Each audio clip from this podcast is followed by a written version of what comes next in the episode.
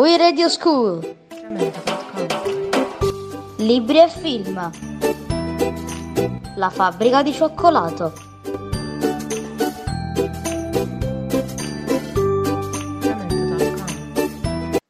Salve a tutti, oggi parleremo di un film che è uscito nel 2005. Il titolo è La fabbrica di cioccolato. Per chi non lo conoscesse vi farò un piccolo riassunto.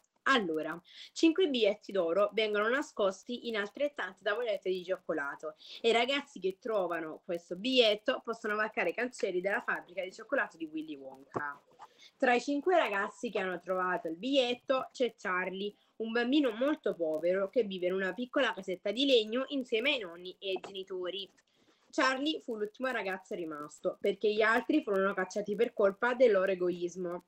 Wonka disse al ragazzo che avrebbe dovuto andare a vivere con lui in fabbrica, ma Charlie non accettò perché avrebbe dovuto lasciare la famiglia.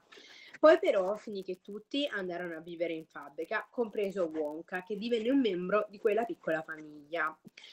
A me è piaciuto molto perché oltre ad essere un film molto simpatico, grazie al comportamento di Willy Wonka e dei ragazzi vanitosi ed egoisti, ha un significato molto bello, anche per il fatto che inizialmente Charlie non voleva lasciare la famiglia.